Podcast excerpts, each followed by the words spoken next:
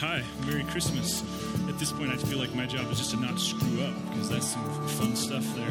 Uh, anybody else feel like we were just moments away from a, losing a child off the front of the stage? I just hope I was just really glad our insurance agent wasn't at this particular gathering because that was disturbing.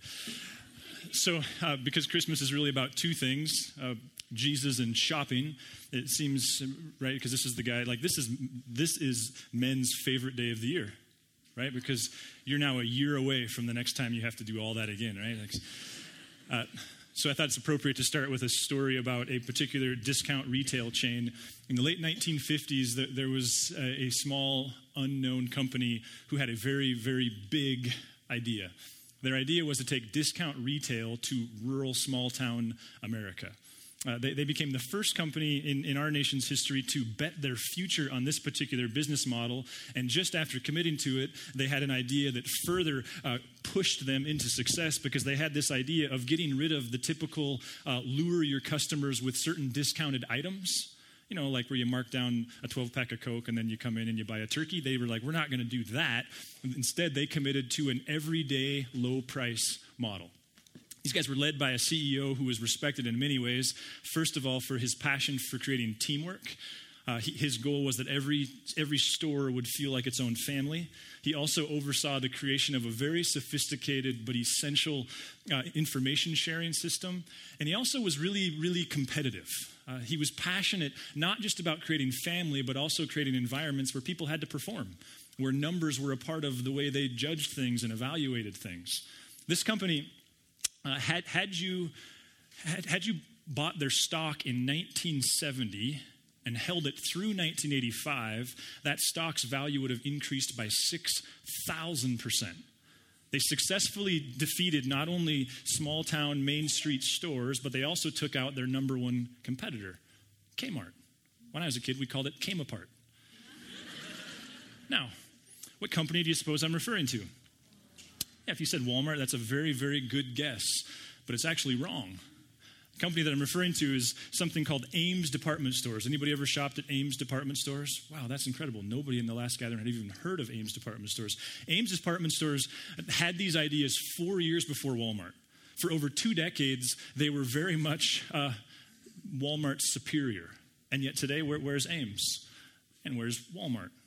Walmart, of course, is one of the largest corporations in the entire world. Ames is, is gone. They're dead. And no, there wasn't a merger. No, they weren't bought out. They failed. After over two decades of incredible success, they completely collapsed. Now, analysts ask this question what, what happened? And one in particular, a man named Jim Collins, in a book called How the Mighty Fall, he suggests that perhaps the simplest explanation stems from uh, their leader, Walmart's leader. It seems that their leader, Sam Walton, was a very, very curious, humble man who had a penchant for questions. Sam Walton was the type of guy that didn't matter which room he was in, he behaved as though he was the dumbest one in the room. Always asking questions, always inquiring, always pretending like he had no expertise and everybody else had more of it than him. One story in particular captures, uh, they say, the ethos of Sam Walton. In the late 1980s, a group of Brazilian investors purchased a, a group, a, a string of discount retail stores scattered across South America. They won in their bid, and after winning the bid, they realized we don't know anything about discount retail. They sent off 10 letters to 10 major discount retail chains in, in the United States and requested just one thing. Well, they requested a lot of things, but the one big thing was could we come to the United States, spend time with your CEO, learn about discount retail, and return to our country? Nine of the CEOs that were requested, of whom they requested time, either flat out didn't respond or said, nah, thanks, but no thanks. One responded. His name was Sam Walton, and not only did he welcome them to come visit him in Arkansas, he invited them to stay at his house and offered to cook them dinner. They say that when they arrived in Arkansas, they, these Brazilian men were kind of stumbling around outside the airplane terminal. They didn't quite know who Sam Walton was or what he looked like. And it was then that a man with white hair and a very modest 20 year old pickup truck, single cab truck with a Labrador retriever in the front seat, dressed in a t shirt and blue jeans, pulled up next to them and said, Hey, can I help you guys? They said, Yeah, we're looking for Sam Walton. He said, That's me. And they followed him to his house. Now, where it really gets interesting is they said by the end of the second day, while Sam Walton was standing at his kitchen sink doing dishes from the meal that he had just prepared for them, something dawned on these Brazilian men. They just spent two days with Sam Walton and they learned nothing because he interacted with them as though they knew everything. They didn't even get a chance to ask a question because he was the one asking them all the questions about Brazil, about their family, about South America, about business in South America, about how business in South America was different than business in North America. And they kind of had to have a powwow and agree okay, let's all just agree that we're not going to let him ask any more questions because we're going to leave here having learned nothing. Have you ever noticed just how refreshing a good question is? Like I was thinking this week that we have this statement a, a picture is worth a thousand words. But what's a question worth? Have you noticed that, that a weekend of grief, say after a loss, is best summarized not with a statement, but with a question? Ever noticed that, that the most brilliant statements aren't these tightly packed isms, but they're questions? Now, I know this might sound like a strange way to start a Christmas Eve service, but for those of you that, like, maybe this is your first experience in church for a long time, maybe you were raised in church, if there's one thing that you take from our gathering, I hope it's this questions are incredibly valuable. And God, the God of the Bible, the, Jesus, had a passion for questions. I know that we so often think of God as this bony fingered person who puts it into the middle of our chest and tell, tell, tell, and forces and threatens. I guess this morning I'd like to suggest that the opposite of true is true. That Jesus' way is the way of question. It's not that he doesn't hold convictions. It's not that he doesn't think there's certain things that are really important for us to wrap our lives around. Is that the way he taught them was via a question, via the permission to think it through. Just consider in your own life how refreshing a good question is. A couple years ago, our, our, friend Kate, who is our worship arts leader, uh, I went to the airport to pick her up. You may recognize that she's from South Africa or Ireland or somewhere like that. She, she's actually from Australia, and I picked her up from the airport and brought her back to my house. This is when she was inquiring moving from urban Sydney, Australia, uh, to urban Helena, Montana. When we pulled up to the curb, my, my kids knew that she was coming to stay with us and just consider all of you in this place and what God might be doing here. And uh, my youngest son, who was probably five at the time, was sitting on the front curb, and we got out of the suburban and we started walking toward the house. And JR, our youngest, looked at her and said, Hi. And she looked at him and said, Good day, mate. And he looked at me and said, Does she speak English? Two years worth of experience wrapped inside of a single question for our friend Kate. You know, Jesus was a lot of things, but certainly nothing more than a brilliant question asker. Whoa, wow, sorry. If your pacemaker just went out of rhythm, I apologize. So one day he was walking through Jerusalem, and there was a region of Jerusalem where people who were born with the, without the ability to support themselves, people who in today's economy that, that we would support, people who couldn't work. Okay, is that what, what is? Do I need to do something? Do we have a microphone that's going out of range? And okay, so can we kill Caleb or mute his microphone? Either one will suit us just fine right now. Jesus was walking through Jerusalem, and, and, as he made his way into this, this region of people who, who couldn't support themselves. Now, the trick was uh, that, that though they couldn't support themselves, they formed community amongst themselves. They made their living by begging which means to say to them, like, hey, do you want to walk is a tricky thing because the moment they can walk, suddenly they're adult men, they're adult women who don't have the ability to feed themselves anymore, and suddenly they're alone because you can't beg if you can walk. And so Jesus walks up to one of them. And if you've ever tried to help somebody, you can appreciate the brilliance of his question. He walks up to one of them and doesn't tell anything, he just asks a question Do you want to get well? And anybody who's ever worked with people and served people can appreciate the brilliance of the question. There's another question he asked that summarizes for me hours and hours of therapy, and I suggest many probably or suspect many of you as well. One day he just simply says this Can any of you, by worrying, add a single hour to your life? Not a do statement, not a, not a threatening statement, just a question. He took on one of humanity's greatest ills. And another question, just a few verses later why do you look at the speck of sawdust in your brother's eye and pay no attention to the plank in your own eye? Not a statement, not a threat, just a question. In Matthew 16, he asks another question. He says to his guys, But what about you? Who do you say that I am? See, I say all this to, to simply uh, make this point. On Christmas Eve, we rally around a question We rally around a question that's a couple thousand years old. We rally around a question that billions of people have weighed in on. They've come to their own convicted conclusions about. They have their own thoughts and opinions. The question, though simple, is of incredible depth. The question is simply who is the baby in the manger? Like, who was it? And on Christmas Eve, I think it's important to recognize that we are not only dealing with this historic question, but we're dealing with a God who has the security to pose it to us as a question, to respect our freedom and allow us to deal with that question and come to our own convicted conclusions. And all of you have come to one. But I think Christmas might also be about reconsidering the question. For those of you that long ago decided he was nobody, maybe there's value to just revisit the question.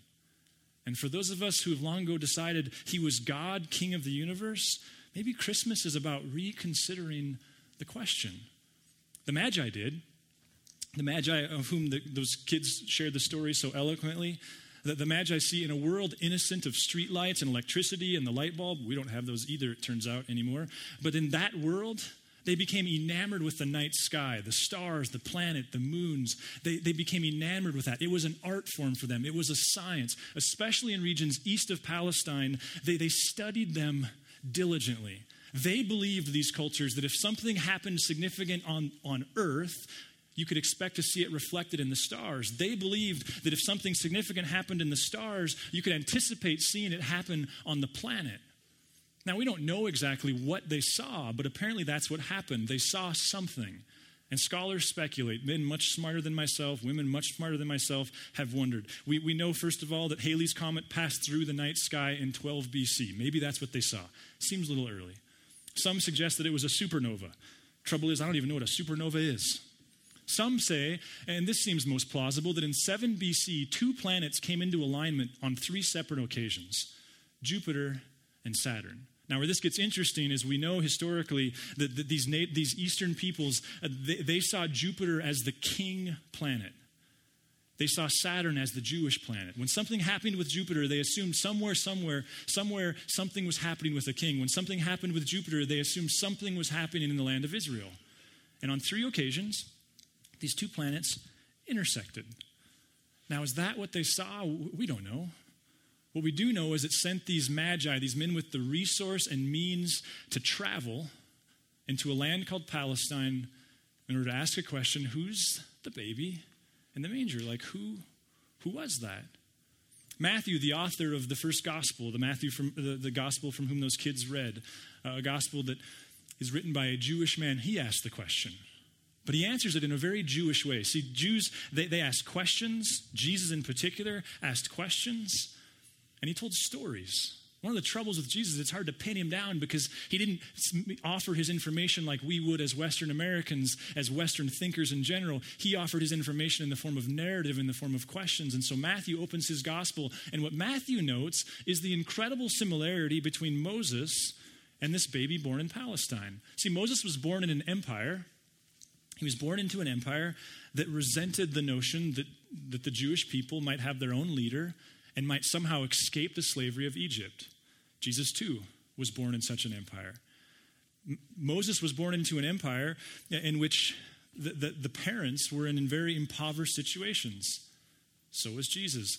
Moses escaped miraculously. He, he escaped by the river Nile into the Pharaoh's own household, where he was raised as one of his own. Jesus, ironically, escaped into Egypt. Moses' birth sparked a couple years later infanticide where every male child, two years old and younger, was killed for threat of this leader that had risen up. And both Moses and Jesus ultimately had a showdown with the authority. Moses with Pharaoh, Jesus with Herod and Caesar and the religious establishment. And Matthew's gospel and if you dare re engage the question, who was the baby in the manger, I would invite you to engage the Gospel of Matthew. Download the YouVersion Bible app, grab a Bible, dust one off from somewhere, some bookshelf in your house. And what Matthew is saying is come consider who was this baby in the manger? And if in fact he was king, what are the implications of that? Now, one of the more common ac- accusations made of, of Christ followers is that we make claims of Jesus that he never made of himself. We, we oftentimes are accused of, of saying that Jesus never actually claimed to be God. And dare I say, to say that is it's a misunderstanding of their style. It's a misunderstanding of a God who would much rather you ask the question because then you own the answer than he would put it on your windshield or on a billboard or on a church marquee board. But Jesus does weigh in in his own fashion. In fact, in Matthew 12, you, you, you may remember there's this time where Jesus was walking through this field and his guys were hungry. And the guys, the, the field was ripe for harvest. And so the guys started picking grain and eating the grain. And the, and the, religious establishment, they observed this was occurring and they became furious. They began to accuse Jesus of, of breaking the Sabbath, something that was held in very high regard. And Jesus goes off in this long dialogue about what the, you know, what the Sabbath was and wasn't about. But really, what he does is he tells a story. And in the story is his own, well, his own two cents on who he was. But he answered them Haven't you read what David did when he and his companions were hungry? He entered the house of God, and he and his companions ate the consecrated bread, which was not lawful for them to do, but only for the priests. Now, this gets heavy sledding for just a couple minutes, and then I'll get out of your way and the band can get back up here. But just come with me here. Jesus tells a story about a time where King David, King David, uh, he, remember, King David was anointed king. Saul poured oil on David's head and declared him as king. But do you remember, excuse me, Samuel poured oil on his head and declared him as king. But the problem was, there already was a king in Israel. His name was Saul, and he didn't like competition. And so Saul was trying to kill David because now you had this new anointed king who was claiming to be king and whose priests were saying he was king. And so in the moment, this story Jesus tells is of a time where David was on the, on the run for his life. He went to Shiloh, which is where the temple of God was at the time. He went into the temple and the priests gave him the holy bread. Now, of course, the priest is making a statement about who he thinks the king was. But Jesus is also making a statement. Not in the bony finger kind of way that we're used to, but Jesus is making a statement. See, he's claiming to the Jews. Do you ever read the story and then all of a sudden it's like this cute little story, and then all of a sudden it's like, and everyone wanted to kill him. And you're like, what just happened? I don't understand what just happened. Well, what just happened was Jesus referenced a story for a very specific reason. He's saying, I'm the anointed king. At my baptism, when my father said, This is my son with whom I am loved, with him I am well pleased, Jesus is claiming, I'm the anointed king but I'm not yet enthroned. And the reason there I want to kill him is they recognize he just claimed to be the king. See, Jesus and David and Moses' story, they're very similar, but they're also very different in their own way. Moses, David, they were enthroned in the way you would expect a king to be enthroned. Jesus, his enthronement was the cross. Jesus' claim is that he became king at the cross and at the resurrection. I was talking to a friend just a couple weeks ago, and he was sharing with me that, that the single best decision he made in 2014 was to start seeing a therapist. And this therapist is a, is, is a Christ follower, but it's not a Christian therapist, whatever that means. And he was sharing the, the implications of seeing this therapist and all the different ways his life was changing as a result of that decision. And as he was talking, and as I reflected on that later, I thought, okay, this is, this is a man uh, much like myself and many of you, who long ago developed his own convicted decision about who the baby in the manger was. And now he's doing the work of dealing with the implications of what it means that Jesus is king. Now he's doing the work of going, okay, you're, you're, you're God, you're Savior, but what does it mean for you to be my king? See, we all have something in common with Saul and with David excuse me, with Saul and with Pharaoh and Herod, with Caesar. They all had something in common, and we have it in common with them. Kings don't like competition.